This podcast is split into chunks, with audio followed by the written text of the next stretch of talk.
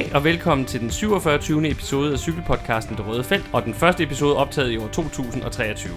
Vi optager i dag onsdag den 18. januar. Jeg hedder Peter Krohmann Brams, og med mig i studiet har jeg Miriam Krohmann Brams. Du finder os alle de sædvanlige steder, hvor du normalt finder din podcast, det vil sige Spotify, Apple Podcast, SoundCloud, Stitcher og diverse podcast-apps til Android. Derudover må du gerne følge os på de sociale medier og dele vores indhold, hvis du synes om det, vi laver. Du finder os på Facebook under facebook.com-theredzone.dk og på Twitter under twitter.com-theredzone.dk eller handlet snablag theredzone.dk. Her kan du også skrive til os, hvis du har nogle spørgsmål eller emner, som du gerne vil have, at vi tager op i vores programmer. Cykelsæsonen 2023 begynder så småt over de kommende uger. Worldtouren åbnede for første gang siden 2020 for både mænd og kvinder i Australien med Tour Down Under i denne uge. Og der køres også løb i både Sydamerika, Afrika og Spanien i den anden halvdel af denne måned. Nogle af de professionelle mandskaber har i sæsonpausen fået nye sponsorer, og her er også nye holdnavne, mens de alle sammen har fået nye rytternavne på holdkortet. Dette program er det første af tre om cykeltransfermarkedet, hvor der i sæsonpausen er blevet skiftet godt ind og ud i trupperne. Velkommen til. Nå, inden vi går rigtigt i gang med dagens program, så har vi faktisk et lille hængeparti fra sidste sæson, vi lige skal have samlet op på. Øh, og det drejer sig om, at vi havde den her lille interne konkurrence her i podcasten om, hvem der kunne forudse flest rigtige resultater, eller flest rigtige vinder i løbet af sæsonen. Øh, og der kan jeg afsløre, at jeg har lige været tilbage og gennemlytte vores øh, sidste øh, episode fra 2022, altså øh, episoden, hvor vi varmede op til de sidste løb på kalenderen i 2022. Øh, og i det program, der inden at øh, vi kom med vores forudsigelse til VM og Lombardiet, der var stillingen 24-21 til, til dig, Miriam. Øh, og det der skete, det var, at ingen af os overhovedet på nogen måde ramte rigtigt i forhold til hverken vores gæt på, hvem der ville blive verdensmester, og hvem der vandt Lombardiet. Det vil sige, at der var ikke nogen af os, der fik nogen point. Og det betyder, at du vandt vores interne konkurrence 24-21 i 2022. Så tillykke med det. Men ikke så glamourøs afslutning. Ja, det må man sige. Og jeg beklager også, men jeg har altså ikke købt nogen præmie. Nej, jeg synes, det lyder fair nok. Vi kan konstatere, at jeg er en mindre dårlig ekspert end dig, ja, måske. og det, og det synes jeg er helt fint. Det var også gerne sådan, det skulle være. Så, øh, så øh, på den note, så fik vi endelig parkeret cykelsæsonen 2022. Og øh, så må vi se, om vi er bedre til at ramme rigtigt her i, i den kommende sæson. Nå, Inden at vi går i gang med at øh, kaste os over transfermarkedet, så tænker jeg, at øh, ligesom sidste år, at det vil være en god idé lige at sætte scenen for, øh, hvilke hold det er, der rent faktisk er på World Touren her i 2023, og det er jo så de hold, vi især kommer til at fokusere på i de her programmer. Helt grundlæggende, så kan man jo sige, at World Touren, det er øh, toppen af kransekagen, eller creme eller creme, når vi snakker om øh, de store cykelløb, det er øh, de højest rangerede etape- og endagsløb på cykelkalenderen, der er en del af World Touren, og det her koncept, World Touren, har eksisteret i forskellige formater siden 2009.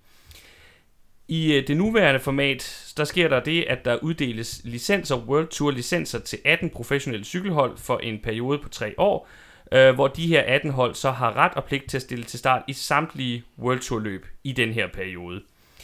Øh, den seneste treårige periode, den udløb med 2022-sæsonen, og det betyder, at samtlige World Tour licenser således skulle uddeles på ny her i december 2022. Ja, vi kan måske lige understrege, at grunden til, det er så attraktivt at være øh, World Tour hold, det jo blandt andet er, at man er garanteret, at man har lov til at stille op i alle de allermest spændende løb, så man skal ikke ud og kæmpe om wildcards for for eksempel at få lov til at ja. stille op i Tour de France og Vuelta og Giro, de store klassikere, der er man ligesom garanteret, dem kan man stille op i. Man har så også pligt til at stille hold, som du siger.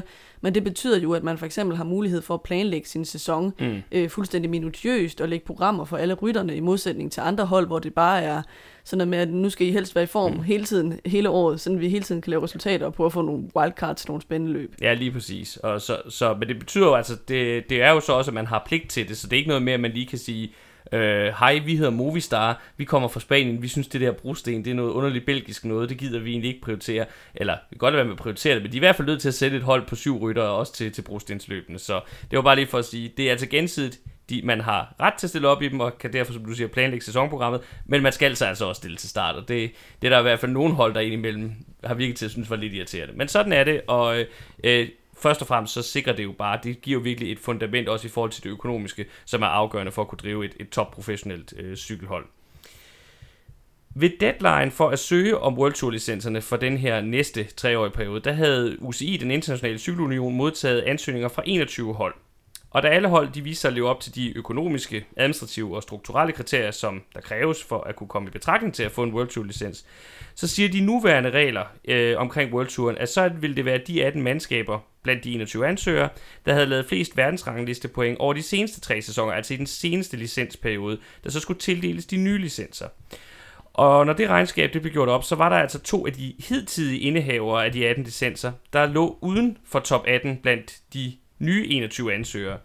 Og det betyder, at vi altså nu skal vende os til, at der er to af de hold, vi de sidste tre år har haft som del af World Touren, nemlig Lotto Destiny, som holdet, der i sidste sæson hed Lotto Sudal nu hedder, og så Israel Premier Tech, som ikke længere kommer til at have World Tour licenser, altså være en del af cykelsportens absolute top. Ja, og øh, ejeren bag Israel Premier Tech, han nåede jo sidste år både at tro med at hive øh, øh, cykelorganisationen i, i retten, og i øvrigt også at starte sit eget Tour de France, ja, han var, som skulle udkonkurrere det nuværende Tour de France. Det har vi så ikke hørt ja, så meget mere til siden. Ja, han var, han var oppe i det røde felt, den, øh, den gode Silvan Adams, men, øh, men han, han lader til at være faldet til ro igen, eller i hvert fald så virker det til, at at øh, både Lotto og Israel ligesom har accepteret øh, deres skæbne, og vi kan så sige, at det gode er så, at begge de to mandskaber fortsætter på pro-kontinental niveau, altså på det professionelle niveau uden for World Touren.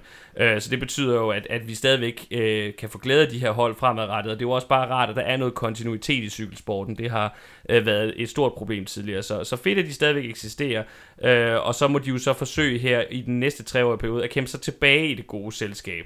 Øh, vi kan jo øvrigt lige nævne der, at deres forudsætninger for at gøre det, i hvert fald i den kommende sæson, er meget forskellige, fordi at øh, Lotto Destiny, altså det tidligere Lotto Sudal, de endte så med at være det bedste mandskab på verdensranglisten sidste år, der ikke har en World Tour licens her i 2023. Og øh, det gør så, at de er garanteret et wildcard til samtlige World Tour løb. Det betyder så, at, altså, at Lotto, Lotto Destiny kan, kan stille til start i samtlige World Tour løb i 20 øh, 23, hvis de ønsker det. Øh, men de kan så i modsætning til de hold, der rent faktisk har en World Tour licens, så kan de også vælge at prioritere nogle af dem fra, som de ikke lige tænker, det, det, det får vi ikke så meget ud af. Det, det springer vi lige over det her. Jeg mener for eksempel, vi så, var det sidste år, at Arkea havde den Præcis. mulighed, og så valgte at sige, at vi kan altså ikke stille til start i tre Grand Tours, så prioriterer vi selvfølgelig den spanske øh, og Tour de France, fordi at det er det, der er vigtigst for vores hold, og så mm. vælger vi Giro d'Italia fra, og så kan de dele et ekstra wildcard ud i stedet for. Lige præcis. Og det, det er så det samme øh, Lotto øh, Destiny kan vælge at gøre i år. Israel Premier Tech derimod, de blev kun tredje bedste øh, ikke World Tour mandskab, hvis vi ser på verdensranglisten fra sidste år. Og den placering, den giver kun garanteret adgang til samtlige af endagsløbende på World Touren. Øh, Øh, så det betyder altså i forhold til etabeløbene på World Tour, der skal det mellemøstlige mandskab ud og kæmpe med de øvrige pro-kontinentale mandskaber om de wildcards, som løbsaktørerne uddeler. Og hvis vi for eksempel kigger på Grand Tours løbene, altså de tre største etabeløb, tre ugers etabeløb, så er der faktisk kun to wildcards øh, i hver af de her øh, løb, som arrangørerne kan, kan råde helt enhændigt over. Øh, det skal dog sige, at de allerede har sikret sig et wildcard til turen, øh, men man kan sige, at det bliver bare mere op ad bakke for dem at samle point, også fordi de i modsætning til Lotto Destiny jo ikke har sådan et naturligt bagland, hvor de automatisk bliver inviteret til en masse løb på lavere niveau. Altså Lotto er... Ja, Lotto kan ligesom tage til en masse løb i, i Belgien, ja. øh, i 1-1 og, og pro-kategorierne, som er et og to niveauer lavere. Lige præcis. Øh, hvor det er jo ikke sådan, fordi det vrimler med professionelle cykelløb i Israel. Nej, og, og, og nu kan man sige, så, så er de baseret i Mellemøsten, men der er jo lidt noget med, at det er ikke fordi resten af Mellemøsten er så glade for, for Israel, så, så det er nok heller ikke lige fordi de sådan per automatik bliver inviteret til uh, Tour UAE, of Qatar. Tour of Qatar og UAE-ture og Tour of Oman og sådan noget. Det er nok, det er nok ikke lige, lige det, der står øverst på ønskelisten. Så man kan godt forstå, at Sylvan Adams har trykket lidt på panikknappen der i ja, efteråret ikke, sidste år. Det var, ikke, øh, det var ikke lige det, han havde, han havde håbet på, men altså, så kunne han måske også overveje at købe andet end, end, end afdankede stjerner, der, der måske mest bare noget til, til den del af karrieren, hvor der skal skovles, skovles penge ind på kontoen. Ah, okay, det, det er måske Ej, det synes jeg er hårdt sagt. Jeg tror, ja. der er så nogen som Froome og Jakob Fuglsang helt reelt gerne vil køre gode resultater hjem. Det tror jeg gerne, de vil. Spørgsmålet er, om de er i stand til det. Og det, det var sådan set også mere det. Ej, det, det, var også, det var også lidt hårdt, sorry. Uh, no offense til de, til de aldrende Israel-profiler. Uh, med de to forhenværende World Tour-mandskaber kort vendt, så kan vi nu rette fokus mod de 18 hold, som er en del af World Touren i 2023, og vi præsenterer dem lige her i omvendt rækkefølge i forhold til, hvordan de sluttede på verdensranglisten sidste år. De 18 World Tour-mandskaber, det er Astana Kazakhstan Team, Team DSM, EF Education Easy Post, Team Jaiko Al-Ula, det australske mandskab, har fået nogle nye saudiarabiske venner. Det kommer vi lige lidt mere ind på senere. Så er der AG2R Citroën Team, Team Arkea Samsic, Trek Segafredo, Movistar, Kofidi, Alpecin de König, Bahrain Victorious, Grupper Mar FDJ, Sudal Quickstep, Intermarché, Intermarché Circus Wanty, Bora Hansgrohe, Ineos Grenadiers, UAE Team Emirates og Jumbo Visma. Ja, og der har ligesom også været godt gang i sponsorkarusellen, kan man sige, fordi at det, det kan godt være, at man bliver lidt forvirret, synes jeg, når man hører de her øh, navne i stedet med, med Alpecin, De König og Sudal Quickstep, hvor øh, de her belgiske hold har fået byttet lidt rundt på øh, deres navnesponsorer. Så Alpecin har fået De König som sponsor, som før var sponsor for... Ja, for to sæsoner siden var sponsor ja, for, for Quickstep. to sæsoner siden var sponsor for Quickstep. Sudal har tidligere sponsoreret øh, det hold, der hed Lotto Sudal, som så nu hedder Lotto, Lotto Destiny. Destiny, som vi snakkede om øh, før. Så det skal man lige vende sig til. Ja, og så er der øh, Intermarché Wanty, som har fået et circus ind i, i midten af, af navnet, og ja, som sagt, øh, øh, det tidligere Bike Exchange, der nu hedder Jaiko Al-Ula, altså fordi der er kommet noget, noget saudiarabisk øh, medsponsorat ind over der. Øh, og så tror jeg, men så tror jeg faktisk også, at vi er igennem det, og jeg vil faktisk sige, at sammenlignet med, med visse andre år, så er, der, så er det alligevel ikke fordi, at det er så voldsomt med, med sponsorudskiftning. Og det er måske også netop noget af det, som det her nye system omkring World Touren gerne har skulle kunne, altså skabe noget mere stabilitet omkring holdene. Og der må man sige, at hvis det er det, der er målsætningen, så synes jeg faktisk, det ser ud til, at det er det lykkedes i et eller andet omfang i hvert fald. Med scenen sat, med præsentation overordnet af de 18 World Tour hold, så vil vi nu kaste os ud i det, der sådan ligesom er fokus og tema for denne her udsendelse og de næste tre.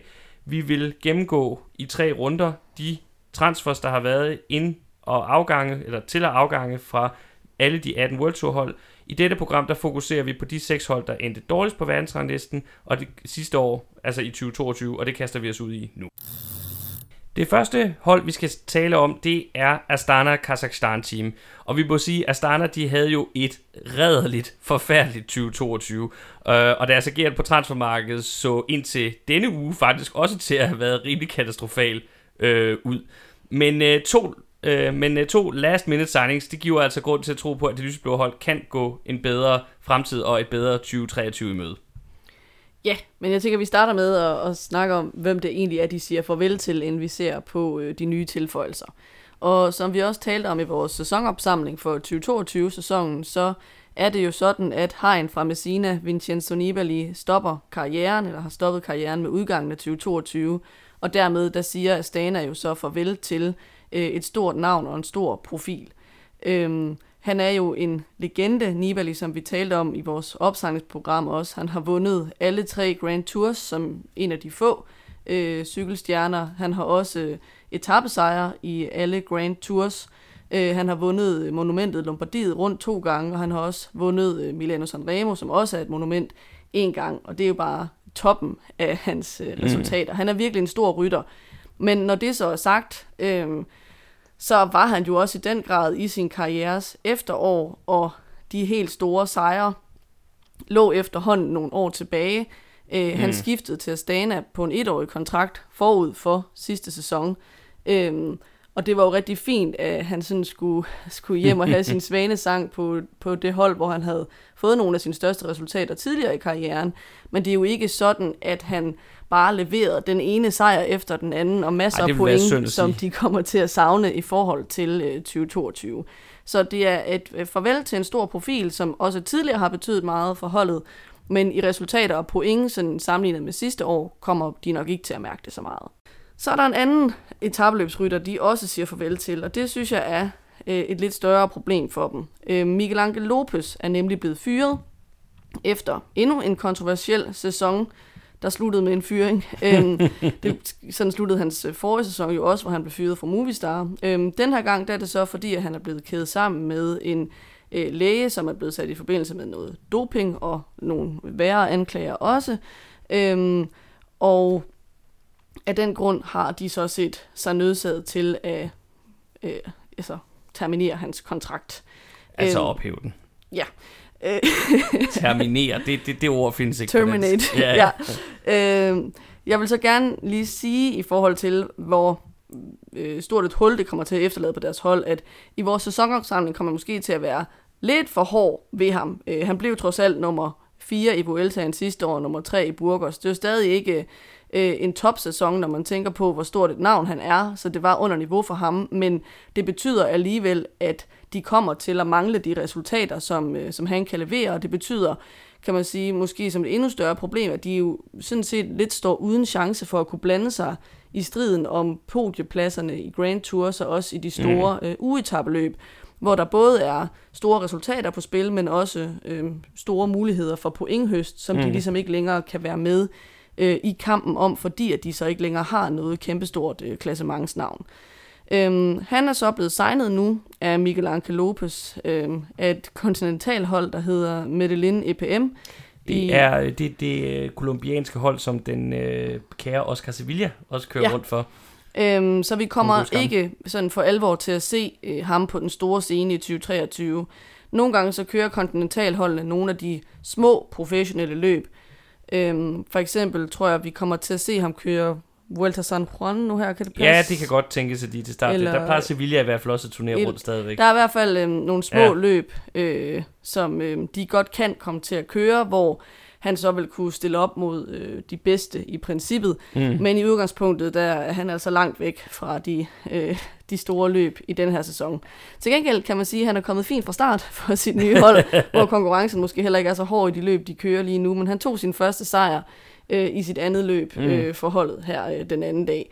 Men altså, det er jo bare noget værre møje for Astana, sådan som det sluttede med, med Miguel Angel Lopez. Altså en ting er, at han ikke havde øh, så god en sæson sidste år, som man kunne have håbet på, efter de hentede ham hjem igen fra, fra Movistar. Han havde, havde jo kørt for Astana før. Men det her med, at de skal fyre ham på baggrund af den her kedelige sag, det, det er bare ikke særlig godt. Ja, det må, vi må sige, at hans, øh, hans øh, fald fra tinderne, det har været meget voldsomt og meget øh, bræt øh, de sidste øh, to sæsoner. Hvis vi lige hurtigt skal kigge på, hvem der ellers forlader Astana, så er der øh, Valerio Conti, italieneren. Han tager til Team Coratec, som er et nyt øh, italiensk øh, pro-kontinental hold. Øh, det er meget længe siden, at Conti leveret, har leveret store resultater, noget der bare er mindet om, så det virker som et okay fornuftigt skifte. Øh, så er der Stefan de Boot, der er skiftet til øh, EF øh, Education Easy Post. Han lavede faktisk lidt resultater i 2022, men det var mest på lavere niveau, så heller ikke noget øh, voldsomt tab der. Så er der endnu en kolumbianer, Sebastian Enau. Han har simpelthen valgt at sætte karrieren på pause på grund af nogle helbredsproblemer. Jeg har ikke helt kunne lokalisere, hvad det er præcis, men han er i hvert fald midlertidigt sat karrieren på pause. Og så er der øh, de unge italienske talent Michele Gazzoli, der kom ind på holdet sidste år. Han er simpelthen blevet øh, fyret, eller hans kontrakt er blevet ophævet, fordi han afsoner en dopingkarantæne lige nu.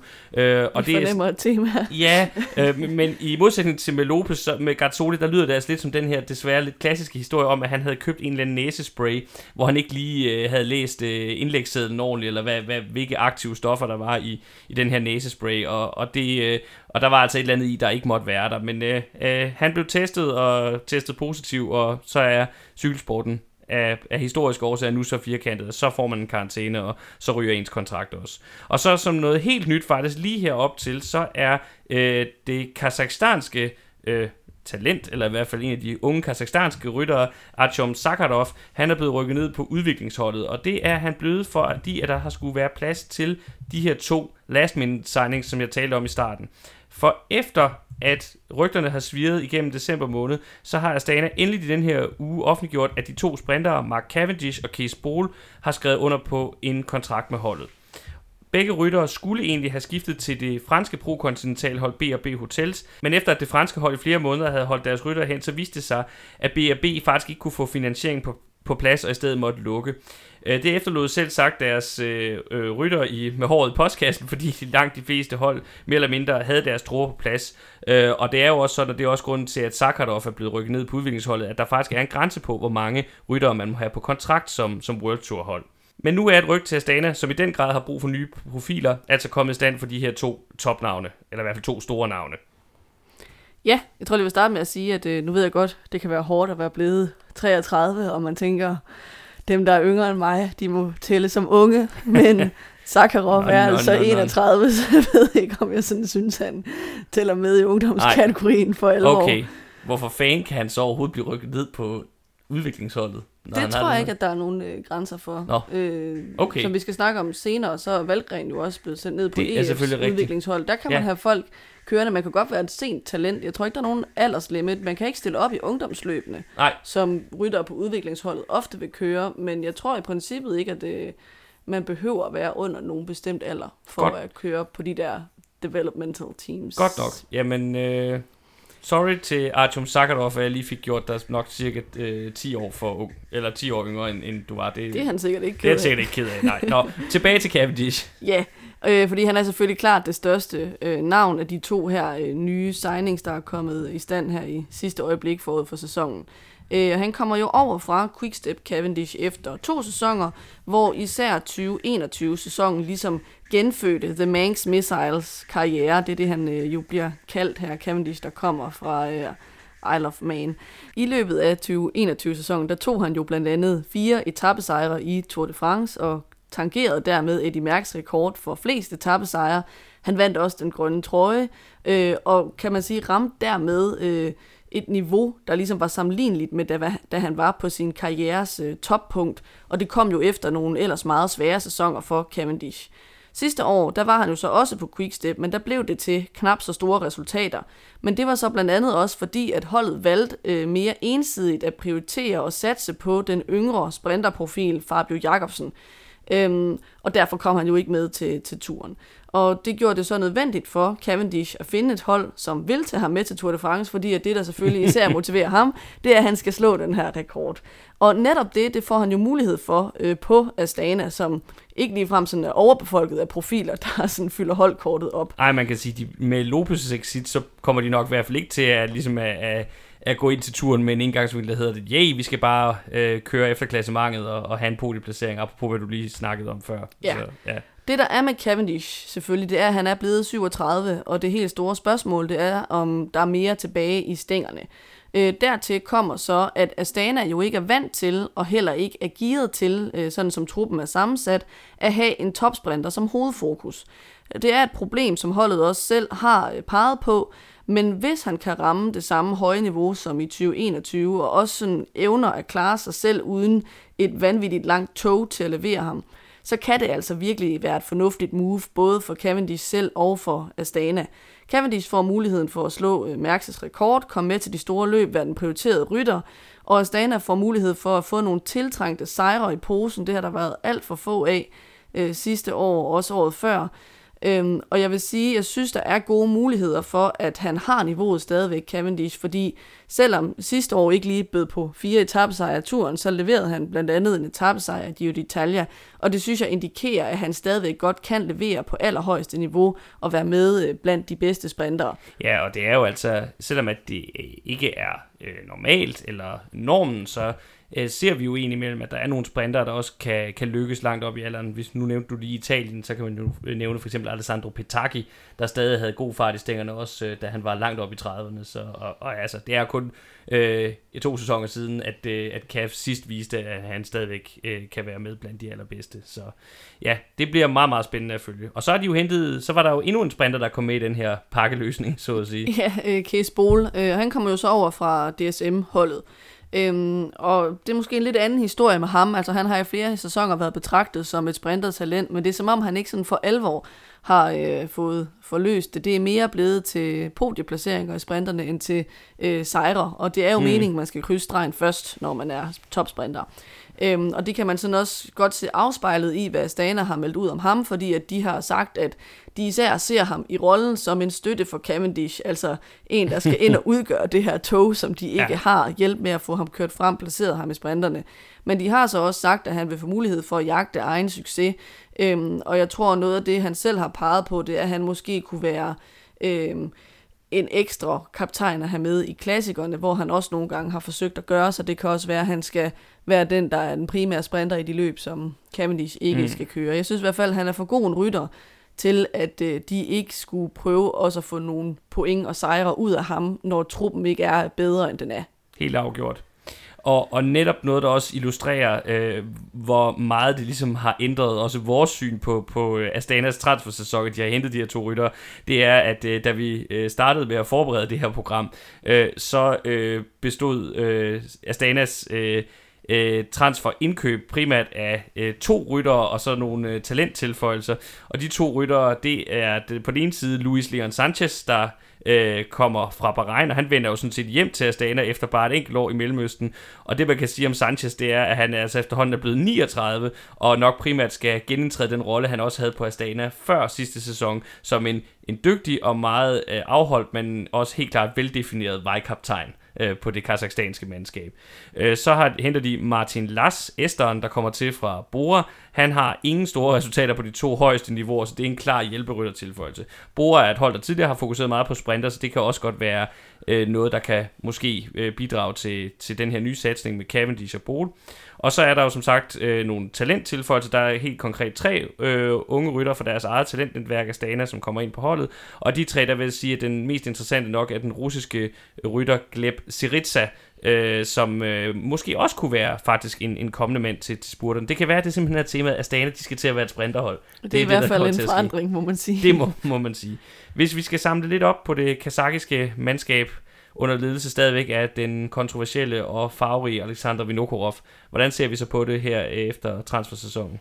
Ja, altså jeg synes, historien med Lopez, det er virkelig en ærgerlig en af slagsen, og selvom han ikke ramte sit topniveau sidste år, så mister de jo med ham, øh, som sagt, øh, kampen, altså muligheden for at være med i kampen om øh, et podie i Grand Tours. Til gengæld, så synes jeg så, at de får et stærkt navn ind i Cavendish, som kan give nogle andre typer resultater i form af etappesejre, i virkeligheden i alle øh, typer etabeløb, hvor der er nogle flade øh, etapper med. Øhm, og bare det at begynde at vinde nogle flere cykelløb igen, det er virkelig noget, som Astana har brug for. Øh, så på den måde synes jeg også, at det er en satsning, der giver mening, og det var oplagt, når der var de her to ryttere, der stod og manglede en kontrakt. Øhm, spørgsmålet er selvfølgelig, om de kan få det til at spille med det her fokus på sprint og sekundært klassikere frem for klassement, fordi det ikke er noget, de er vant til. Men hvis det lykkes, så synes jeg, at pilen peger opad for dem i 2023, og de står bedre, end, øh, end de gjorde øh, forud for 2022. Og samtidig så vil jeg også indskyde, at der er en ok chance for, at de øvrige profiler, der trods alt er i truppen, som kørte dårligt sidste år, især Gianni Moskon og Alexi Lutsenko, de kommer til at køre bedre i 2023. Altså, de kan dårligt få ja, dårligere sæsoner end 2022. Øhm, det skal vi tale mere om i vores optagsprogrammer. Men samlet set, så, så vil jeg sige, at jeg tror, at Astana kommer til at få en bedre sæson. Der er i hvert fald okay øh, kan man sige, betingelser for, at det skulle kunne lade sig gøre. Det næste mandskab, vi skal tale om, det er så det hollandske team DSM. Og om dem må man sige, at øh, det store tema her igen er, at de siger farvel til et stort talent, som de har udklækket. De henter så også til gengæld mange nye talenter op på øh, World Tour niveauet fra deres eget udviklingshold, men det er lidt et problem for Ivan Spekenbrink og Co, at de lidt sådan efterhånden har udviklet sig til en rugekasse øh, for talenter, som så flyver for redden alt for tidligt. Ja. Øhm, og den første rytter, vi skal snakke om, der forlader holdet, er jo et godt eksempel på det, nemlig Thymen Arensmann, som ja, er blevet... han er vel det, det er helt, altså det, vil have, det er ham, vi refererer til her i Jo, i men også øhm, ja. i forhold til, at, at det er sket før. Mm. Øh, han er blevet gaflet af Ingers, øh, mm. og han er jo så bare endnu et eksempel øh, i rækken af talenter, som bryder igennem, mens de kører for DSM, og så forlader holdet umiddelbart efter. Mm. Øh, tidligere har vi for eksempel set det med Mark Hirschi og med Michael Storer, øh, som fik deres gennembrud, mens de kørte for holdet, og så skiftede til andre hold bagefter. Øh, og Arnsmann, han havde jo et rigtig godt 2022, hvor han både igennem, han vandt blandt andet en etape i Vueltaen og blev også øh, nummer 6 samlet. Vi talte om det her med, at det måske kunne være blevet til endnu mere for ham i klassementet, hvis han havde øh, kørt efter det fra start af. Øh, han vandt også en enkeltstart i Polen rundt, og hvor han også blev nummer to samlet. Og det er jo helt klart, at Ingers har kigget på ham og tænkt, hmm, der er et stort klassementstalent øh, gemt i ham, som vi måske kan bruge til noget i vores trup. Og så har de signet ham. Og det er øh, uden tvivl et tab for DSM, fordi nu skulle de jo endelig til, ligesom kan man sige, for alvor at øh, få noget ud af den investering, mm. de har lavet i ham øh, som talent, øh, fordi at han nu øh, har fundet topniveauet eller i hvert fald har fundet et niveau, der gør, at han kan være med på allerøverste hylde. Det kan godt være, at det ikke er hans topniveau. Han kan ja, sikkert ja. sagtens blive endnu bedre. Øhm, så øhm, kan man sige, med danske øjne er noget, der er interessant selvfølgelig, at de øh, siger farvel til Søren Krav Andersen. Han skifter til Alpecin-holdet. Øhm, han har haft to svære år de sidste år på DSM. Han har ikke rigtig kunne følge op på øh, 2020-sæsonen, som jo var fænomenal for ham, hvor han blandt andet vandt to etapper i Tour de France. Han har kørt på DSM, øh, som tidligere har heddet noget andet, men på det samme hold hele sin professionelle karriere. Øh, så hvis han skulle prøve noget nyt, så var det måske også ved at Mm. være nu. Jeg mener, han er blevet 28. Ja. Øhm, så det, det er et oplagt tidspunkt at skifte væk, og han virkede også som om, synes jeg i år, at han trængte til luftforandring, især efter at han ikke blev udtaget øh, til Tour de France, som jo har været en kæmpe skuffelse, øh, fordi at det skulle starte i Danmark. Øhm, så på alle måder synes jeg, det giver god mening, at han skal væk mm. fra, øh, fra holdet nu. Udover de to sådan helt store navne, der forsvinder, så øh, er der jo som sagt også øh, Kees Bol, som vi lige har talt om, der er så nu er endt med at skifte til Astana. Øh, så er der Nikias Arndt, en anden, i hvert fald tidligere hurtig mand, der tager til Bahrain. Det skal så sige som ham, at han har ikke kunne være med øh, for alvor i, i spurterne på topplan de senere år. Så er der øh, holdets øh, anden dansker, Kasper Pedersen, han skifter til Sudal Quickstep. Om ham vil jeg sige, at det faktisk bliver rigtig interessant at se ham i nogle nye omgivelser, fordi igen, han har jo også vist lidt potentiale, lidt talent, ikke mindst med hans øh, sejr i Paris Tour. Øh, det vil vi tale mere om, når vi skal gennemgå Sudal øh, Quickstep. Jeg t- tror, det kan blive rigtig interessant at se, om han kan udvikle sig yderligere. Og så er der derudover Nico Dens, der tager hjem til Borermandskabet. Der er Mark Donovan, der forsøger at få gang i karrieren hos det nye Schweiz-sydafrikanske projekt Q36,5. Så er der øh, crossrytteren Joris Neuvenhuis, der øh, har valgt nu at sige, at han rent skal fokusere på cross, og derfor ikke længere skal køre landevej. Og så er der så øh, øh, Søren Krav Andersens bror, Asbjørn Krav Andersen, der simpelthen har valgt at stoppe karrieren og i stedet blive ekspert på Discovery. Ja, og så i forhold til det her øh, hold, øh, det der svejsisk-sydafrikanske projekt, der må jeg tilstå, at jeg har ingen anelse om, hvordan man skal udtale det. Altså Q, Nej. Q365 forestiller jeg måske. Ja, Altså Q365, fordi ja. der så også lidt andet med 365 grader, og man kommer hele vejen Ja. rundt, men så bliver det bare lidt for mange grader. Skal vi ikke bare sige, at vi kalder dem Q365 jeg tror i hvert fald 36,5, det er ikke, Ja, det er ikke der, den skal ligge. Det er det, er det projekt, som øh, den tidligere holdchef fra øh, for øh, øh, Quebeca-holdet, altså det der senest hed øh, øh, Quebeca Asos, inden det lukkede, øh, Douglas Ryder, sydafrikaneren, det er, det er det projekt, han har startet op sammen med øh, nogle øh, svejtiske investorer, øh, som også er et pro-kontinental hold her til den kommende sæson. Nå, det var nok om dem, der forlader øh, DSM. Lad os kigge lidt på nogle af dem, der kommer ind i stedet for. Jeg har et andet bud. Det Ja. ja. kan være, det er sådan noget med, at det er 365 dage om året, og man gør sådan Ah, en indsats ja. for øh, noget hver dag. Det er også en mulighed. Nå, anyways, Anyways, lad os kigge på, hvem der kommer ind på Team DSM. øh, ja. Øhm, de får Patrick Bevan ind fra Israel Premier Tech. Øhm, han har sine momenter mest på enkeltstartscyklen. Han vandt øh, Tyrkiet rundt sidste år. Øhm, han er måske mere sådan en, der bidrager med noget rutine, end en, man for alvor kan vente øh, så store resultater af, vil jeg sige. Ja, det tænker jeg. Så får de ham van Huke ind, som kommer over fra Lotto-holdet. Øh, for nu at sige det mildt, var han gået lidt i stå i sin udvikling som etabløbsrytter. Øh, han har ellers været udskrevet som et stort talent, øh, og han håber måske på, at talentfabrikken DSM kan genstarte øh, den der spirende talentudvikling. Øh, han er blevet 25 år øh, i juni sidste år, så man kan sige, at han kan måske stadig lige akkurat sådan tælles med aldersmæssigt til talentpuljen, men det skal også øh, til at være, mm. synes jeg, hvis øh, man for alvor skal tro på det. Øh, så henter de Alex Edmondson over fra Jayco-holdet. Øh, det er jo så Bike Exchange sidste år. Det er nok også mere en, en hjælpe øh, rytter, vi ja. har gang i der. Og så kommer der faktisk hele otte nye unge ryttere ind, hvoraf de seks af dem er hentet op fra deres eget udviklingshold, og det viser igen meget godt det her med, at de jo fokuserer meget på at udvikle talenter, også selvom de har en tendens til at forlade dem lidt hurtigt. Øh, en af dem, de henter op, det er så, øh, eller en af dem, de, de henter, er danske Tobias Lund Andresen. Øhm, hans bedste resultat umiddelbart er en anden plads øh, på en etape under Flanders Tomorrow Tour, som er sådan et øh, etabeløb for ungdomsryttere. Øhm, de mest interessante, må man dog nok sige, selvom det selvfølgelig altid er interessant med danske øjne med de her danske talenter, det er nok øh, britiske Oscar Onley, som blandt andet brillerede i efteråret sidste år ved at blive nummer 3 i Crow Rage, efter, blandt an, eller efter Mohoric, som vandt løbet foran Jonas Vingegaard. Så det er selvfølgelig et rigtig flot resultat at stå øh, på podiet sammen med dem, også selvom det er et lille etabeløb. Øhm, og så er der det hollandske sprintertalent Kasper van Uden, øhm, som allerede kom ind midtvejs i sidste sæson som stagiaire. Øhm, og han har jo så blandt andet taget en etappesejr under Tour de l'Avenir, som er det her øh, ungdoms Tour de France. Øhm, og han er også blevet nummer 4 i Schelte og nummer 8 i Münsterland Giro. Og med de sidste to resultater der i endagsløbene, der har han jo så vist, at han faktisk allerede øhm, sidste år øhm, mm. kunne begå sig i professionelle løb, selvom det så er i den laveste kategori af professionelle løb, men stadigvæk det lover rigtig godt for sådan en ung rytter. Ja, det, er jo, det bliver jo sådan lidt det sædvanlige, det her tænker jeg med, med, med DSM, at der kommer en masse nye spændende rytter ind. Nogle af dem vil nok blive en succes, øh, og så må vi se, hvor længe de bliver på holdet. Og så er der også en masse, sådan har det også været hvert år med de her store talentindsprøjtninger, at der så også hvert år har været en del af dem, der ikke rigtig er, er blevet til noget, og, og som så ender med at fordufte lidt igen, øh, som tiden går. Men øh, hvis vi lige skal samle op, hvordan ser det så ud med, med DSM her efter... Øh, øh, hvordan ser det så ud med DSM her inden øh, 2023-sæsonen?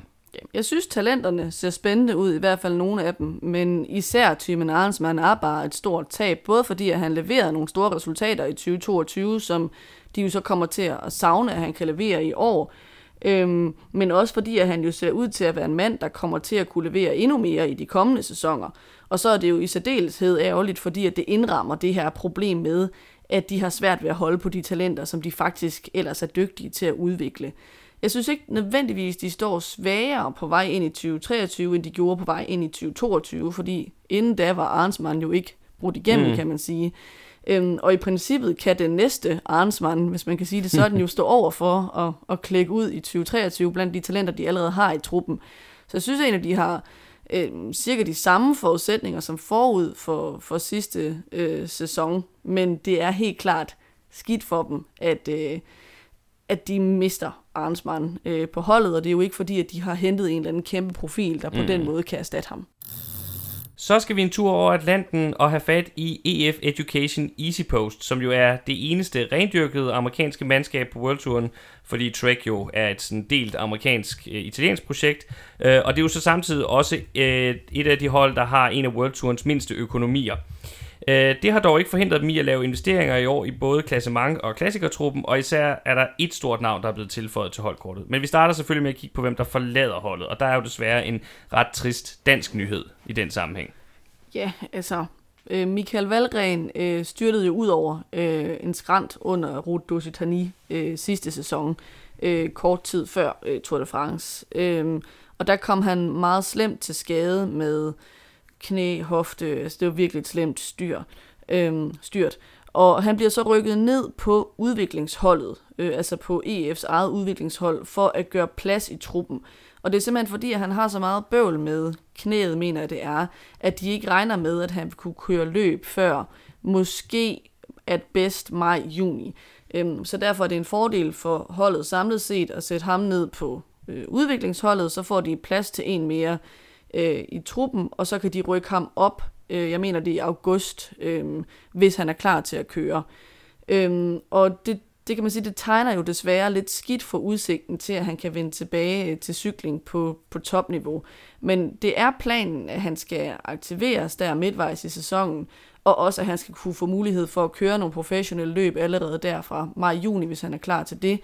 Øhm, så det er jo ikke fordi, at det er et farvel til holdet og farvel til professionel øh, cykling, men det siger noget om, hvor slemt et styrt mm. det har været, og at der er nogle lidt lange udsigter til, at genoptræningen er færdig for ham. Ja, det er, det er rigtig ærgerligt, men øh, vi ønsker selvfølgelig Michael Valgren alt det bedste og, og rigtig god fortsat bedring og øh, held og lykke med, med genoptræning. Vi håber virkelig at se ham tilbage i, i efteråret. Så øh, siger de også farvel til øh, Ruben Guerrero, øh, som tager til Movistar. Øh, jeg synes godt, man kan tillade sig at sige, at han havde sådan lidt sent karrieregennembrud øh, sidste år. Han blev blandt andet nummer 3 i etabeløbet Deutschland Tour, han blev nummer 6 i Burgos Rundt samlet, nummer 9 samlet i Dauphiné, og han blev også nummer 7 i Flash Vallon.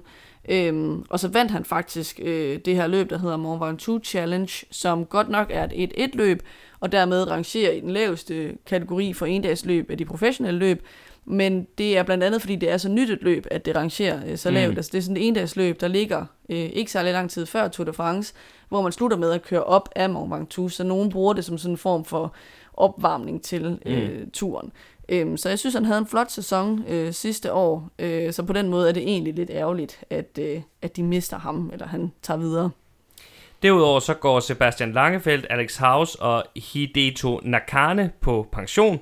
Øh, kolumbianske da- Daniel Arojeva, håber jeg udtalte det rigtigt, han vender hjem, øh, mens der ikke er noget nyt om, hvordan karrieren skal fortsætte for YouTube-fænomenet Lachlan Morton, der er blevet meget kendt for sine off-road endurance øh, races. Ja, det Ja. øh, Jeg tror, han hedder Arroyave, Arroyave, yes. uden overhovedet at kunne udtale Ja. det. Og øh, ja, jeg ved ikke, om, om hvor ærgerligt det er med, med Morton. Altså, det, det virkede lidt efterhånden, som om det mere var et gimmick, at han var på holdet, end at, øh, at der var så meget andet Ja, måske lidt en kulturskaber og sådan noget. Ja. Øhm, det giver i hvert fald god mening at bruge den plads øh, på holdkortet, hvor der jo er en øvre grænse for, hvor mange ryttere man må have, Ja, på en, der rent faktisk har tænkt sig at bruge det meste af sin tid på at køre landevejscykling. og dermed samle point ind. Lige præcis. Og apropos det, så vil vi nu kigge på, hvem det er, de henter ind, hvor vi jo som sagt allerede har afsløret, at der især er en meget stor ny investering. Ja, og det er selvfølgelig Richard Carapaz, som bliver hentet over fra Enias. Øh, og det er virkelig øh, et stort transfer. Øh, han er jo øh, den øh, forsvarende olympiske mester. Han er tidligere Giro d'Italia vinder, og han giver virkelig holdet et meget stærkt navn til øh, de samlede klassementer i både Grand Tours og ugetabeløb. Han er nok ikke en, der sådan for alvor kan kandidere til at vinde Tour de France, når der er en, en Pogacar og en Vingegaard.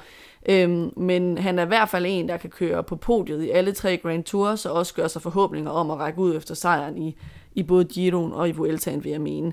Og så synes jeg faktisk også, at udover at det er en god signing for EF, at det er godt set af Carapaz, at der måske var ved at blive lidt trængt på Ineos med alle de unge Grand Tour-talenter, øh, de har samlet sammen. Ja. Især i en situation, hvor Carapaz jo netop ikke har lignet en, der sådan for alvor kunne udfordre først Roglic og så bagefter Pogacar og Vingegaard i Tour de France. Øhm, på EF er der sådan god plads til at komme ind og, og sætte sig på tronen som det største klassementsnavn, fordi Uran er ved at se lidt gammel ud, synes jeg. Man tror ikke for alvor på, at han kommer til at levere podier i Grand Tours.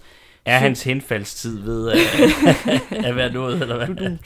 ja, sorry. Øh, så er der Hugh Carthy, øhm, som jo har været på podiet, ikke også i Vueltaen, mener Jo, han det var nummer 3 i Vueltaen i, i 2020. 2020. 2021. Var det ikke 2020? Det tjekker vi lige op på. Du fortsætter bare. Øh, jeg synes, det var under den magiske øh, 2020-corona-sæson, hvor rigtig mange ting var overraskende. I hvert fald så leverede han ikke i 2022 øh, i Grand Tours. Så øh, der er ligesom behov for et boost af øh, klassementstruppen, og det får holdet virkelig med øh, altså signingen af Carapaz. Der er en stor rytter, de kan bygge holdet op om i en hvilken som helst Grand Tour. Du havde fuldstændig ret. Det var selvfølgelig i 2020, at Hugh Carthy blev nummer 3 i Vueltaen. Og så kan vi jo lige runde Carapaz af med at sige, at han tager arbejdsmanden og sin meget loyale hjælper, øh, kostarikaneren André Amador, med sig til, øh, til EF. Øh, så vil jeg til gengæld gerne høre dit take på, at der også kommer et nyt dansk islet ind på holdet. Ja, og det er jo Mikkel Honoré, som kommer over fra Quickstep. Øhm, og han er sådan et af de øh, få eksempler, hvis der overhovedet er andre, på en rytter, som ophæver sin kontrakt med Quickstep før tid. Øh, men han var simpelthen træt af ikke at få plads nok øh, på Quickstep-holdet, fordi han vil gerne være kaptajn i øh, klassikerne, og der har de bare nogle andre ryttere, øh, som fylder for meget. Og man kan sige, for Mikkel Honorer er det nok især og den er klassikerne, der, der sådan for alvor er interessante, altså Liège-Bastogne-Liège, øh, Amstel Gold Race, den type af løb. Og der er der bare en Alaphilippe og en, en Remco Evenepoel, som er så store navne, at dem kan han ligesom ikke vippe af pinden og få lov at- være kaptajn i de løb. Ej, det er hårdt. Det, øhm, det må man bare så, sige. Øh, han har lavet det her øh, øh, holdskifte til EF med henblik på at blive øh, en blandt flere kaptajner i øh, klassikerne. Øh, og det er jo blandt andet sådan en som øh, Betjol og danskeren Magnus Kort. Han kommer til sådan at skulle være spydspids sammen med, hvor de måske kan køre sådan en, en quick-step-strategi med at spille dem ud på skift. Øhm, og så er de jo også lidt nogle forskellige typer. Altså jeg vil mene, Mikkel Honoré måske har bedre mulighed for at begå sig i Ardennerne, end de to andre har. Og de til gengæld måske er mere robuste i, øh, i brostensløbene, især Betjol. Øhm, så det bliver spændende at følge, synes jeg. Nu fik han måske en lidt ærgerlig start i den her uge i, øh, i Tour Down Under, hvor han var i asfalten på øh, prologen, der startede det løb op. Øh, det er sådan en lidt træls måde både at starte Ja. ja. sæsonen på og, og sin tid på, på et nyt hold. Øh, men forhåbentlig så bliver det et succesfuldt øh, ryg for ham, og også noget, som, øh, som holdet øh, får noget, øh, nogle klassiske resultater ud af. Så kommer Stefan de Bode ind, som vi også talte om under Astana, som jo er det hold, han forlader. Det er mest en mand til bredden, men han viste dog lidt øh, resultater på lavere niveau sidste år. Og så er der også to interessante øh, talenter i form af Andrea Piccolo og Jefferson Cepeda, som begge to kom ind som Stagiaires midtvejs i 2022. Her er det især den unge italiener Piccolo, der er spændende. Han blev blandt andet nummer 10 i Britannia Classic, nummer 11 i Lombardiet rundt og nummer 13 i Giro dell'Emilia, så han havde en rigtig flot efterårskampagne. Han havde så en meget turbulent start på 2022, hvor han først øh, var på det russiske Gazprom-mandskab, som jo blev lukket ned, øh, da det simpelthen blev udelukket fra sporten på grund af krigen i, i Ukraine. Øh, og så derefter så var han så kortvarigt på øh, det italienske pro-kontinentalhold Androni, som jo også er lukket, øh, inden at øh, han, eller som ikke er lukket, men som er røget ned som kontinentalhold nu, inden at han så endte hos, øh, hos EF. Men øh, han fik vist øh, talentet i efteråret, og bliver en meget, meget interessant mand at følge her i, i 2023. Hvis vi skal kigge samlet på amerikanske EF, hvor står de så efter transfersæsonen? Jamen, jeg synes samlet set, at de på papiret står stærkere efter transferet med øh, lille boost til både øh, klassementstruppen og ugetabeløbene og til klassikerne. Og så virkelig et spændende talent at forvalte i øh, Piccolo. Altså jeg synes ovenpå den der totalt turbulente start, han, han fik sidste sæson, at det er et meget flot efterår, han kan gøre sig i de der øh, prestigefulde øh, efterårs endagsløb. Øhm, så jeg synes, det lover spændende med ham. Øhm, han kunne godt være god for, for topresultater i de mere bjerge i endagsløb øh, i den kommende sæson. Jeg synes, at øh, de har gjort det godt på transfermarkedet, og signingen af, af Carapaz øh, er selvfølgelig en, der virkelig skiller sig ud. Så tager vi turen nærmest hele vejen rundt om jordkloden og tager til Australien, hvor at Team Jaiko Al-Ula har hjemme. Vi må så sige, at øh, og det afsløres jo lidt af navnet, vi har også nævnt det under vores gennemgang af sådan World Tour holdene overordnet, at øh, det australske mandskab jo har fået saudiarabiske venner, eller i hvert fald fået tilføjet noget saudiarabisk kapital. Det er ikke så overraskende, at øh, hold holdejer, eller økonomimanden bag øh, det her projekt, Jerry Ryan fra Australien, at han har været på ud, øh, har fået øh, nogle samarbejdspartnere, for han har været på udkig efter øh, noget investering et andet sted fra. Han har båret det meget selv indtil nu, og øh, det, for et par år siden, så prøvede han jo øh, med det her spanske øh, samarbejde med det, der hed Manuela Foundation, som ikke blev til noget. Og nu har han så fået i stedet nogle øh, legekammerater fra Mellemøsten, der øh, kan bidrage. Og jeg, jeg tror egentlig, jeg vil indlede med at sige, at øh, det vigtigste på rytterfronten, der skete for det her hold i transfersæsonen, det var nok, at de fik forlænget med Michael Matthews og Simon Yates, som er to af holdets øh, største stjerner og bærende kræfter, fordi de havde to så store profiler, som havde øh, kontraktudløb, mener jeg, i samme øh, sæson. Øhm, men der er også lidt gang i svingdøren hos dem, hvor de faktisk siger farvel til hele 10 ryttere, og, og goddag til øh, 10 nye øh, plus en stagiaire, der kom ind i løbet af 2022. Men det er ikke sådan kæmpe store navne, så man kan sige, det vigtige for dem, det har egentlig været de her mm. forlængelser, de har sikret sig. Yes, og det er, det er jo nok stadigvæk holdets to største navne, eller i hvert fald sammen med øh, to største navne, sammen med Dylan Kronevikken, så, så det giver rigtig, rigtig god mening. Men nu vil vi så alligevel kigge lidt på, hvem det er, der så er øh, kommet ind, og hvem der er, der er gået ud. Og vi starter med udskiftningerne, og der er især et navn, som man kan sige, ovenpå hans flotte 2022, så er det lidt ærgerligt, at han ikke er på holdkortet mere. Ja, og det er sprinteren øh, Caden Groves, som øh, tager til Alpecin de König, hvor han så mere eller mindre sådan en til en skal erstatte øh, deres øh, tidligere sprinter Tim Malier, som skifter til Sudal Quickstep. Øhm, så der er sådan lidt øh, sprinterudskiftning øh, der. Øhm, jeg synes, han havde et, et lille gennembrud øh, i 2022. Øh, han havde sådan mange top 5, top 10 øh, på etaper i ugeetappeløb, især i den første halvdel af 2022-sæsonen. Og så fik han også en enkelt etappesejr i Vueltaen, øh, i efteråret, som jo sådan er på den helt store scene. Øh, jeg synes klart, at han er sådan det største navn og det største tab af dem, de, de siger farvel til i den her rimelig store flok af ryttere, der bliver skibet ud. Øh, især fordi, at man har jo talt om øh, tidligere, at han sådan skulle til at bryde igennem, uden det er sket. Så nu hvor han endelig begyndt at levere nogle resultater, så er det på en eller anden måde lidt ærgerligt, at han så skal, skal videre. Ja, fordi hvis vi så kigger på, hvem det er, de så ellers siger farvel til, så er det altså primært ryttere til, til bredden, der er tale om. Vi har allerede nævnt uh, Alex Edmondson, der skifter til, uh, til DSM. Han er primært en, uh, en hjælperytter. Uh, så er der uh, Nick Scholz, uh, der skifter til Israel, og det er jo så dermed, at han tager et uh, skridt ned i forhold til uh, World Touren, og så ned på pro-kontinental niveau. Uh, han har simpelthen bare ikke forløst potentiale som hverken etabeløbs- eller endagsrytter, uh, mens han var hos uh, Jaiko Alula, og uh, som 28-årig, så øh, må man sige, at han kan ikke rigtig betragtes som et øh, talent længere. Så det er nok meget fint for begge parter, at han rykker videre og får noget, øh, noget luftforandring. Så er der den efterhånden falmede sprinter Dion Smith. Han skifter til Intermarché Circus Swansea. Der er øh, italienske Alexander Konishev, der skifter til pro-kontinentale Team Koratak. Han er søn af den tidligere øh, store øh, profil Dimitri Konishev, og blev betragtet som et stort talent, da han kommer frem, men øh, nu rykker han som 24-årig altså ned på, på pro-kontinental niveau.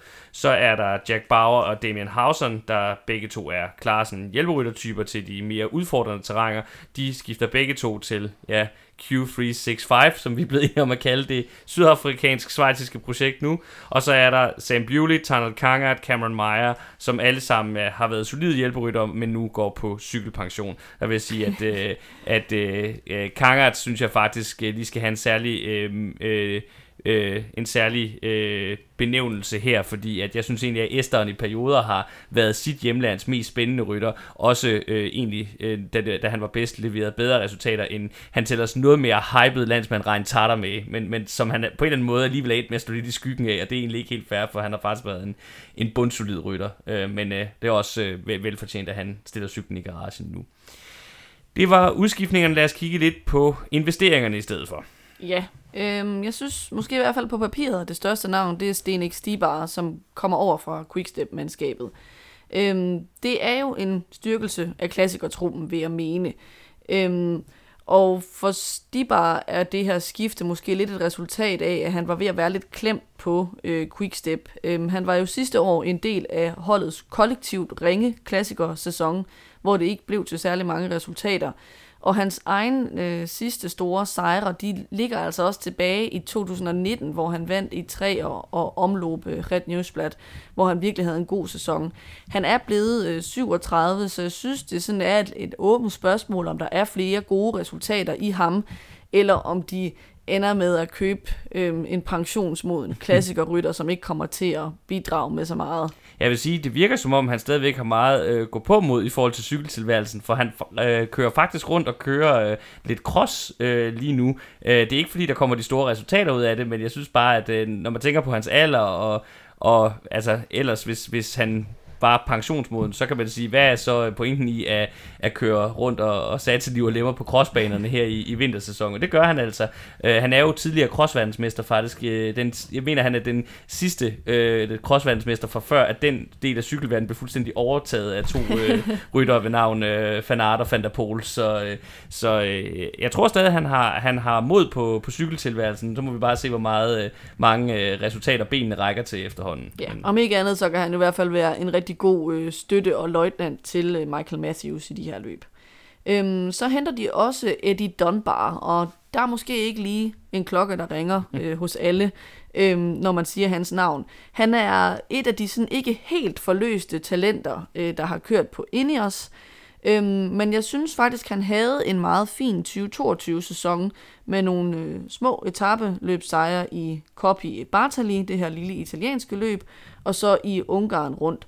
Han er øh, 26, så det kan nås endnu, vil jeg sige, at, at for alvor sådan at få, få udviklet det her talent. Øhm, og han kan potentielt, synes jeg, styrke en ikke vildt velpolstret øh, klassementstrup øh, på, øh, på Team Jaiko-holdet. Øhm, så jeg synes egentlig, han er en interessant øh, tilføjelse. Øh, både som en, der kan gå ind og støtte op om klassementskaptajnen Simon Yates i de store øh, løb, og også som en, der vil kunne jagte nogle podieplaceringer i de mindre etabeløb. De næste to, der så kommer ind, det er det, vi vil kan kalde øh, luksushjælperytter. Den første, det er øh, Lukas Pøsselberger, fra, øh, der kommer ind fra borgermandskabet. Han er også typen, der indimellem har kunne lave nogle præstationer som øh, lykkerider. Blandt andet har han et par gange lavet det her trick med at stikke af lige før målstregen, og så ligge sådan foran et, et jagtende sprinterfelt, øh, men har holdt lige til målstregen. Der, der har han lidt en, en speciel spidskompetence der. Og så er der Chris Harper, der kommer over fra Jumbo Visma, og det er lidt sådan samme type. Han har dog ikke helt de der øh, små resultater øh, på CV'et, som, som Pøsselberger har. Så får de også øh, Alessandro De Marchi ind, som kommer over fra Israel-holdet.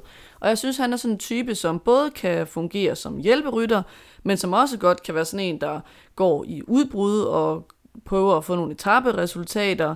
Han kan også øh, jagte resultater i sådan nogle bjergrige endagsløb. Han har for eksempel vundet Giro dell'Emilia og Trevali Varesine tidligere.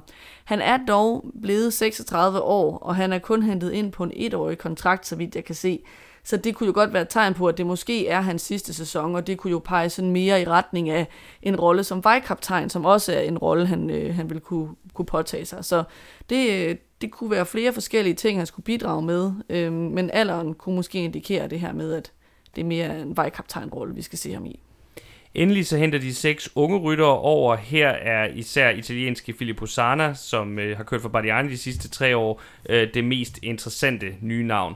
Han vandt øh, Adriatica Ionica Race øh, samlet i 2022, og så blev han noget overraskende italiensk mester. Det, det var en af... Øh, den havde vi ikke set komme. Den var der ikke ret mange, der havde set komme, øh, da de nationale mesterskaber blev kørt lige op til turen sidste år. Men øh, det blev han altså, og øh, skal derfor også køre i den italienske mesterskabstrikot, i hvert fald frem til sommeren. Han er jo tidligere nummer tre, øh, Sana i Tour de l'Avenir, altså de, de unges Tour de France, så, så det er ikke fordi, det, han er altså, den helt øh, uden for skiven i forhold til, til at have været set som talent tidligere, men, øh, men øh, det har været lidt småt med resultaterne på professionelt niveau, i hvert fald indtil, indtil sidste år. Hvor ser vi det australske mandskab nu med saudiarabisk øh, kapitalindsprøjtning her, når vi kigger ind i 2023? Jamen, jeg synes, at taget betragtning, hvor meget der bliver skiftet ind og ud, af det egentlig forbløffende meget status quo sådan i styrkeforhold. Ja. Altså, jeg synes, øh, det er et ærgerligt tab med Caden Groves, som de jo ikke umiddelbart får erstattet en til en. Til gengæld så får de nogle nye kræfter ind øh, til klassikerne med Stibar, øh, og især synes jeg på klassementsfronten, at de opruster med nogle solide hjælpere til øh, Simon Yates, som de har forlænget med, og også øh, til øh, Hamilton, som jo stadigvæk er et bud på en, der kunne udvikle sig til at blive en dygtig tabløbsrytter, som de har i truppen. Øhm, og han er jo så samt, øh, og samtidig så er nogle af dem, de har hentet ind, jo også nogen, der kan jagte etaper selv. Øh, der kunne også være den her late bloomer i Dunbar. Så øh, jeg synes, at øh, de umiddelbart står lige så godt, som de gjorde øh, forud for forrige sæson, og at det klart vigtigste er det her med, at de har fået forlænget med Simon Yates og Michael Matthews, som er to af de allerstørste profiler for holdet, to af dem, der, der bærer det, og nok også kommer til at skulle bære det øh, i den her sæson. Så vender vi tilbage til Europa og skal have fat i det første franske mandskab på World Touren i den her omgang. Øh, det er ikke Tour Citroën Team, som jo er det franske mandskab, der har det største budget, men det var så også det franske mandskab, der sluttede dårligst på verdensranglisten af World Tour holdene i 2022. Øh, og det må jo på en eller anden måde gøre rigtig ondt i selvforståelsen, men øh, det har så ikke fået holdledelsen til at foretage de store udskiftninger i truppen. Øh, nej, der er dog, øh, synes jeg, et stort navn, der, der går ud, og det er Bob Jungels, som skifter til Bora-mandskabet. Han blev hentet ind som et af de store transfernavne forud for 2021-sæsonen, altså for to år siden.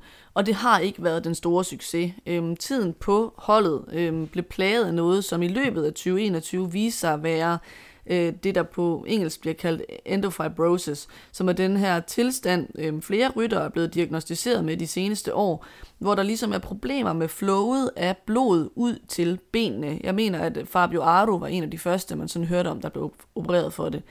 Øhm, han blev så opereret der i 2021 og kom så efterfølgende ind i et genoptræningsforløb. Øhm, så hele den sæson blev ligesom til ingenting. Og så i løbet af 2022 begyndte resultaterne at komme igen, blandt andet med en meget forløsende etappesejr Tour de France, som selvfølgelig også har været rigtig vigtig for AG2R som fransk øh, mandskab, og han blev faktisk også sammenlagt nummer 11. Øhm, og i det lys, altså i lyset af, at de jo rent faktisk har været tålmodige og ventet på, at det skulle komme, og det så kommer øh, her i, i den her sæson, der lige er gået, så er det selvfølgelig ærgerligt for AG2R at miste ham. Det har ikke samlet set været en succes, Øhm, men de designede ham også efter en, en halsløg sæson i 2020, og har ligesom vist ham noget tillid. Så, så på den måde synes jeg, det er lidt surt for dem, at han, øh, han smutter, når resultaterne er begyndt at komme. Øhm, men øh, ja, med ham væk, der synes jeg, de står svagere i både endagsløbene og etabløbene, fordi at han jo kunne øh, begge dele. Det er klart, han var aldrig en, der ville køre i top 5 mm. i en Grand Tour, men det der med, at han godt kan placere sig i bunden af top 10, hvis det skal være det, han kan jagte etappesejre, han kan øh, også godt levere noget i ardennerne. Så jeg synes, det er en rytter, der kan mange ting, når han kører bedst, som de har mistet. Øh, så siger de også farvel til et af deres øh, talenter, Clément Champoussin, som skifter til den franske konkurrent øh, Arkea. Øh, han er måske et talent, der sådan stadigvæk mangler at få sit store øh, gennembrud, og han kørte faktisk bedre i 2021, end han gjorde i 2022, hvilket jo altid er sådan lidt ærgerligt, når man er et talent, så skulle det jo gerne gå fremad. Øh, men jeg synes alligevel, det er sådan er skidt forholdet, som jeg synes, man umiddelbart får indtryk af, inde i sådan en form for forsøg på at genopbygge deres klassementstrup efter, øh, at blandt andre Bardet jo øh, øh, forlod holdet tilbage i 2020. Øh, Champoussin er nok en af dem, man havde håbet sådan at, at skulle bygge noget op om mm. i fremtiden. Han er 24, han kan nå at få øh, gennembruddet endnu, og det forsøger han sig jo så med øh, i nye omgivelser øh, fremadrettet. Så siger de også farvel til Lilian Kalmachan, der skifter til Intermarché Circus Wanty. Uh, han fik på ingen måde genfundet de gode takter fra tiden hos Direct Energi i de to sæsoner, han kørte for, for AG2R. Så der må vi sige at tale om klart uh, fejlkøb der. Uh, så siger de farvel til Gies van Huke, der skifter til pro-kontinental holdet Human Powered Health. Uh, han har stort set ingen resultater at skrive hjem om. Det bedste, jeg lige kunne finde, det var umiddelbart, at han blev nummer 6 i Danmark rundt tilbage i 2016. Så, så skal man altså også lede efter det, hvis det, hvis det er det, som, øh, som vi kan hive frem. Og så til sidst er der øh, det tidligere talent Anthony Julien, øh, der simpelthen stopper karrieren som blot 24-årig. Øh, hvis vi så går videre til at kigge på, hvem de henter ind, så må man jo igen sige, at øh, det kan godt være, at de har mistet Champoussin, men de opgiver ikke på det der med at jagte talenter. Nej, øh, de henter i hvert fald øh, tre unge øh, talenter ind, og den mest interessante, det er nok ham, der hedder Bastien Tranchant, som kun er 20 år gammel, og som de har hentet op fra deres eget talenthold, faktisk allerede i august øh, sidste år. Mm. Og han vandt en etape i Burgos, og kørte også et hederligt øh, Luxembourg rundt, så han er altså en rytter, der selvom han er så ung, allerede har vist, at han godt kan være med øh, i de voksnes rækker, øh, mm. så at sige. Øh, så har de også øh, hentet Frank Bonamour fra det nu øh, lukkede B&B øh, hotelmandskab. Øh, ja, han er også en, der er kommet ind lidt, lidt sent, ja. netop, lidt ligesom med, med Cavendish og, og Bol øh, på Astana, men, men ja, bare slet og, ikke i samme liga. Øh, han har lidt resultater i mindre franske løb, ikke? men det er jo ikke noget, der sådan for alvor er, er værd at skrive hjem om. Og jeg vil sige i det hele taget, deres budget taget betragtning, så undrer det lidt, at de ikke køber ind blandt nogle mere etablerede navne. Øhm, især en, der måske sådan lidt mere direkte kunne gå ind og erstatte Jungel, som de siger øh, farvel til, altså sådan en kombineret klassiker og ugetabløbsmand, eller alternativt en prominent Grand Tour-rytter, som de kunne bygge Grand Tour-hold øh, op om.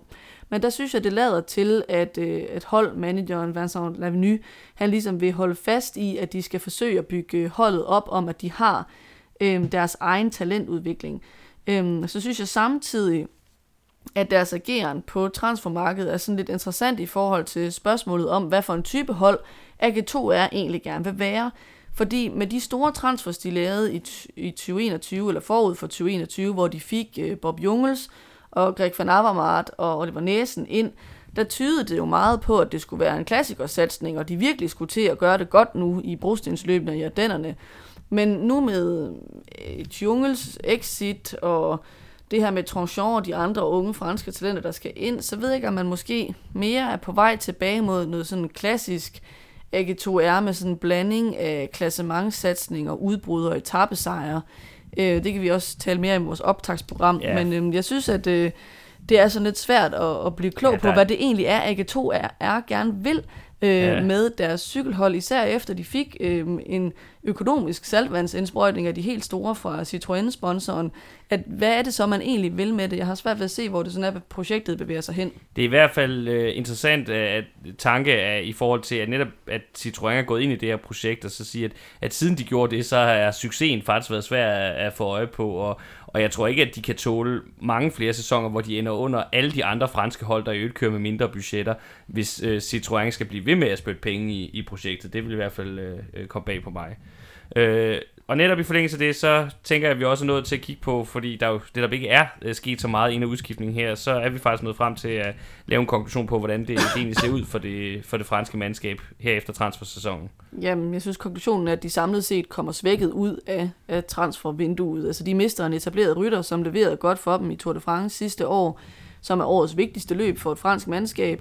Øhm, og de mister også et af deres talenter. Det kan selvfølgelig godt være, at de selv har tænkt, at der ikke var så meget mere at udvikle på der. De får nye talenter op, men der er ikke nogen en-til-en erstatning for Bob Jungels, så derfor synes jeg umiddelbart, at de står svagere.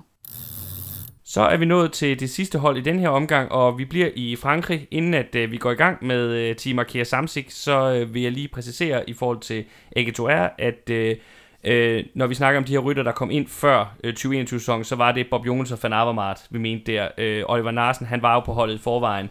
Øh, han øh, har kørt der i flere år, men havde lige fået forlænget sin kontrakt op til, op til det. Og i øvrigt så har både Van Avermaet og, og Næsen, de har kontraktudløb efter den her sæson, så de skal også til at levere. Det vil vi også øh, snakke mere om, når vi når til vores øh, sæsonoptagter med fokus på henholdsvis etabeløb og klassikere. Vi bliver som sagt i Frankrig og skal videre til øh, Team Arkea Samsic, som er det første af de to nye øh, hold i World Tour-klassen. Men det er så som sagt til gengæld endnu et øh, fransk et af slagsen. Øh, det er et hold, der har eksisteret siden 2006. Vi vil lige bruge lidt mere tid på at fortælle om det her hold, fordi det er nyt på World Touren. Det er et hold, der har eksisteret siden 2006, og det har været professionelt siden 2011. Den tidligere franske rytter Emmanuel Hubert har været holdchef siden 2014, og han har så gradvist bygget det op til i første omgang at være en rimelig fast deltager i de store franske løb herunder øh, Tour de France, inden de så øh, de sidste par sæsoner har været med i de fleste World Tour løb, som indehaver et af de her garanterede wildcards. Nu tager de så skridtet op på øverste hylde, men det bliver uden den rytter, der faktisk har været mest central i at hente, på, hente de point, som har givet dem deres World Tour licens. Og det er selvfølgelig øh, Nairo Quintana, som PT står uden kontrakt. Det var jo sådan, at efter han ellers kørte et rigtig flot Tour de France sidste år, så øhm, øh, blev hans øh, resultater fra turen fjernet, øh, fordi at der i nogle af hans øh, dopingprøver undervejs fra turen blev fundet øh, tramadol. Og det er jo ikke et decideret dopingstof, men det er noget, man ikke må have i blodet under konkurrence. Det er et smertestillende stof, men det kan også være sløvende, så derfor sådan en sikkerhedsårsager må man ikke have det i blodet. Øhm, men der fik han i hvert fald øh, slettet sine øh, resultater, og så ellers, selvom det var meningen, at han skulle have fortsat på øh, Team Arkea, så valgte de altså at stoppe samarbejdet, og derfor så står han jo så nu uden hold. Øhm, og det er stadig uklart, øh, hvad der sådan skal ske fremadrettet. Der har været rygter om, at det samme lille hold, som Lopez er skiftet til, altså Medellin EPM, øh, skulle have tilbudt en kontrakt til Quintana. Der har også været rygter fremme om, at det her italienske pro-team, der hedder Coretech, måske kunne være en mulighed. Der er så vist nogle issues med, at de for nylig, relativt nylig, har meldt sig ind i det her, der hedder øh, Mouvement pour une cyclisme credible, altså sådan, øh, mm. har sådan nogle højere standarder for, hvordan man skal forholde sig til for eksempel brug af ulovlige stoffer. Øhm, og på grund af det medlemskab øh, vil det så se dumt ud, at de signer ham, så der er også nogle ting øh, der. Så lige nu er det i hvert fald øh, usikkert øh, præcis, øh, hvad der kommer til at ske for ham i 2023. Øh, sikkert er det til gengæld, synes jeg, at det er et tab for holdet, øh, i den forstand, at han jo klart har været den mest øh, pointhøstende rytter, og har en meget stor aktie i, at de har holdt deres placering som World Tour hold. Han Eller har også, fået, fået placering. Ja, undskyld, har fået en placering øh, som World Tour hold. Øhm, han er også øh, den, der har givet dem mulighed for at blande sig i øh, konkurrencen om at stå på podiet i de store Grand Tours, både fordi han har været med til øhm, at, at sikre de resultater, der skulle til for, at de kunne få adgang til de her løb, men også fordi, at han jo selvom han er øhm, forbi øh, sådan toppunktet i sin karriere, kan man nok godt sige, jo stadigvæk var konkurrencedygtig og var en, der godt kunne komme på podiet i Grand Tours. Øhm, bare sidste år, der vandt han øh, Tour de la Provence, øh, Tour des Alpes Maritimes i, i Dyvar. Et meget langt løbsnavn. ja. Øh, jeg tror, at det bare hed Tour de Haute Var tidligere, det var lidt nemmere. Yep. Øhm, han blev nummer 5 i Paris-Nice, han blev nummer 4 i Katalonien, og han blev nummer 6 i Tour de France, inden det resultat jo så blev slettet. Øhm, så han var stadig øh, god for resultater på allerhøjeste niveau. Øhm, det skal selvfølgelig siges, at han ikke har været i nærheden af at lave samme pointtal og resultater som i de allerbedste år på Movistar, men det er jo holdets helt store profil igennem øh, flere sæsoner, mm. som de nu siger farvel til, og det synes jeg ikke, øh, man sådan kan sige andet end, at det bare er virkelig ærgerligt for holdet, og det er også en, en ærgerlig måde at sige farvel øh, til holdet mm. på, når nu han har været så stor en del af, at de har fået den her World Tour licens, når de så endelig rykker op, at han så ligesom ikke skal være øh, med øh, fremadrettet. Det, ja. det er bare øh, super det er, en, det er en ærgerlig historie på, på alle måder, og det, og det er jo frustrerende også, fordi at, at øh, uanset om han så er, er skyldig eller ej i forhold til det her stof, så er det jo ikke doping, han har taget, og derfor så er der også sådan, det, det er bare sådan lidt øv øh, på alle, alle lederkanter, uanset hvordan man vender og drejer det. Øh, Quintanas exit-forhold betyder også, at øh, øh, mange af hans øh, landsmænd, der var på holdkortet sidste år, også har forladt det, øh, hvor Quintanas fremtid ikke er helt afklaret nu, så er både Winner Anacona, Miguel Flores og hans lillebror Daya Quintana, de er alle sammen taget tilbage til Colombia og har skrevet med, med mindre hold i, i hjemlandet. Øh, Øh, en anden, der også er væk, det er Connor Swift, øh, der er skiftet til Indios. Han vender simpelthen hjem til Storbritannien efter et øh, 2022, hvor han ikke kunne følge op på et ellers meget hadeligt 2021. Så er der Christoph Nopp, der skifter til Kofidi. Der er tale om en øh, udbredt bredderytter, dog med en, øh, et par resultater i de, i de mindre, øh, især franske endagsløb. Øh, så siger de også farvel til Markus Pajur, eller Pajur, som er et, må vi nok sige, mislykket estisk talent, endnu et af slagsen desværre. Øh, han øh, for, fortsætter på kontinental niveau, og så til sidst så er der Roman Ardi og Benjamin de Klerk, som begge to stopper karrieren. Ardi fortsætter så dog faktisk som amatørrytter, har han meddelt, men øh, ikke mere professionel cykling til, til de to herrer. Det var exit-listen, så skal vi i gang med enter-listen, altså dem, der kommer ind på holdet. Og der, er især en, der starter vi med en meget interessant italiensk rytter. Ja, og det er Luca Mozzato, som er endnu en af dem, der øh, kommer over fra B&B øh, Hotel. Han er, jeg, tror så dog, han faktisk ja, er skiftet altså, øh, inden Det at, tror jeg også er et reelt ja. skifte. Øhm, han er en 24-årig italiener, øhm, som fik et lille gennembrud øh, sidste år. Han kørte især godt i de mindre franske endagsløb, men fik også øh, et par top 10 placeringer på etaper i turen.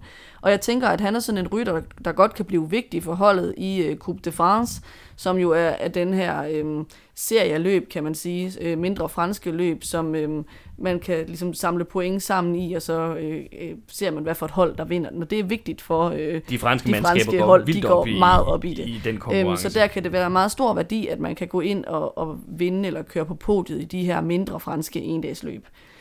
En anden, der også kan komme til at spille en rolle der, det er jo så Clement Champoussin, som vi også snakkede om under AG2R. Han er jo det her uforløste talent, øh, der lidt lignede en gennembrudskandidat inden 2022-sæsonen efter en tabesejr samlet 16. plads i Vueltaen i 2021. Men det udeblev, og vi har jo snakket om, at det, det kan godt være, at han bare har brug for noget øh, luftforandring for at komme videre i karrieren. Så det forsøger han sig på nu på et andet fransk hold. Så er der Christian Rodriguez, der kommer over fra Total Energi, og Jente Biermans, der kommer over fra Israel. Det er begge to igen hjælperyttere til bredden. Øh, Biermans har dog i de sidste to sæsoner lavet en del top 10 placeringer i små franske og belgiske endagsløb. Så igen, i forhold til Coupe de France, kunne han måske godt komme i spil. Så bevæger vi os øh, i stedet videre til dem, som måske lidt mere stadigvæk er i talentklassen. Og der er faktisk et par interessante navne, der kommer ind der. Ja, altså de får David Dækker over fra Jumbo Visma-mandskabet, og han lignede jo det helt store øh, sprintertalent øh, tidligt i 2021, tror jeg det var, mm. efter UAE Tour, hvor han lavede øh, nogle anden pladser øh, på etaperne og også vandt pointtrøjen. Og så gik han bare øh, helt i stå øh, sidenhen, og han er ligesom internt på Jumbo Visma, blev han overhalet af Olaf Koe som det store øh, sprintertalent. Øhm, så han skal ligesom have gang i karrieren på ny, øh, oven på et totalt mislykket øh, 2022, øh, og, og prøve at finde nogle af de gode takter igen. Øh, så øh, er der andre Ponomare, ja. som jeg ikke helt ved, eller hvordan man udtaler, øh, som har kørt på Androni-mandskabet. Øh, den 20-årige ukrainer har været udråbt som et af sportens mest spændende talenter i et par år. Jeg tror, han kom ind allerede som 18-årig øh, og begyndte at køre professionelle løb. Men vi har indtil nu øh, altså stadig til gode at se, at han virkelig er det her store talent. Øhm, jeg vil så sige, at han er så ung, at det sagtens kan være, at det er nu, det kommer. Der er nogle af dem, der er længere om øh, for alvor at få luft under vingerne. Jeg synes, en god parallel, man kunne lave, det til Martaj Mohoric, som også kom ind øh, og kørte professionelt i en meget tidlig alder. Jeg tror også, han var 18. Og mm. der gik altså en del år, før han øh, for alvor slog igennem, og nu har han jo så etableret sig som et af cykelsportens helt store navne, mm. især øh, i klassikerne. Øhm, så det kan godt øh, nås endnu for, øh, for Ponomar, og man må håbe, at øh, der måske kan komme øh, gang i den for ham øh, mm. på World Tour-mandskabet her nu. Det vil også være noget smukt i, når man tænker på det, det hans hjemland er igennem i, i, i, jeg har været igennem det seneste år.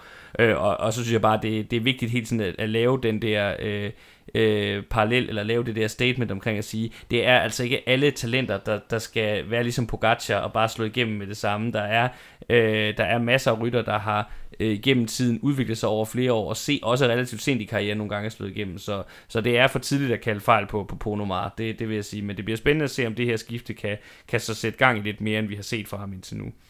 Udover Dækker og Ponomar, så tilføjes der også tre franske talenter og et enkelt belgisk. De tre af dem blev hentet op allerede sidste år som stagiaires øh, halvvejs igennem sæsonen, og en af dem var vist op at køre en halv sæson allerede i 2021 som stagiaire, og så tog han lige lidt, øh, lidt længere tid på, på udviklingsholdet, inden han så øh, nu igen er oppe som professionel.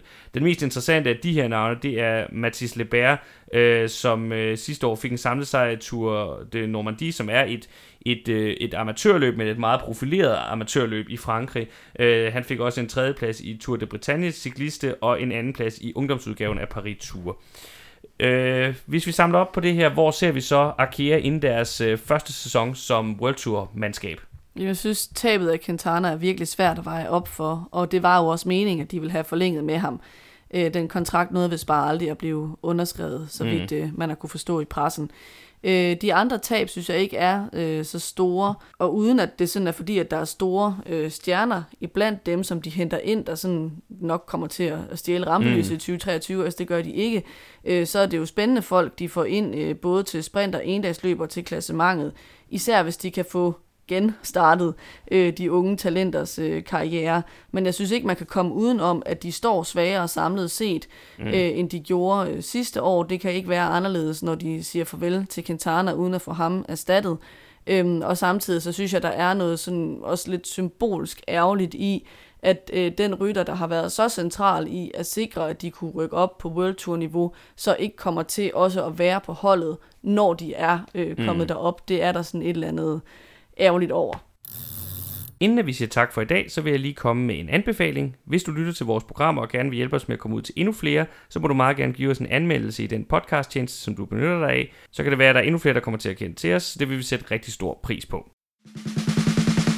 Det røde felt er en del af sportsuniverset The Red Zone, der også indeholder bloggen theredzone.dk, hvor du blandt andet kan finde links til vores programmer, samt artikler om en anden fed sportsgren, nemlig amerikansk fodbold og NFL, hvor vi lige pt. er i fuld gang med slutspillet. I de næste to programmer fortsætter vi med at se på transfers, først med de seks World Tour hold, der sidste år endte med at udgøre vandsranglistens midterfelt, og så til sidst med de seks topscorere fra 2022. I denne omgang har du lyttet til mig, jeg hedder Peter Krohmann Brams, og med mig i studiet har jeg haft om Krohmann Brams. Vi lyttes ved.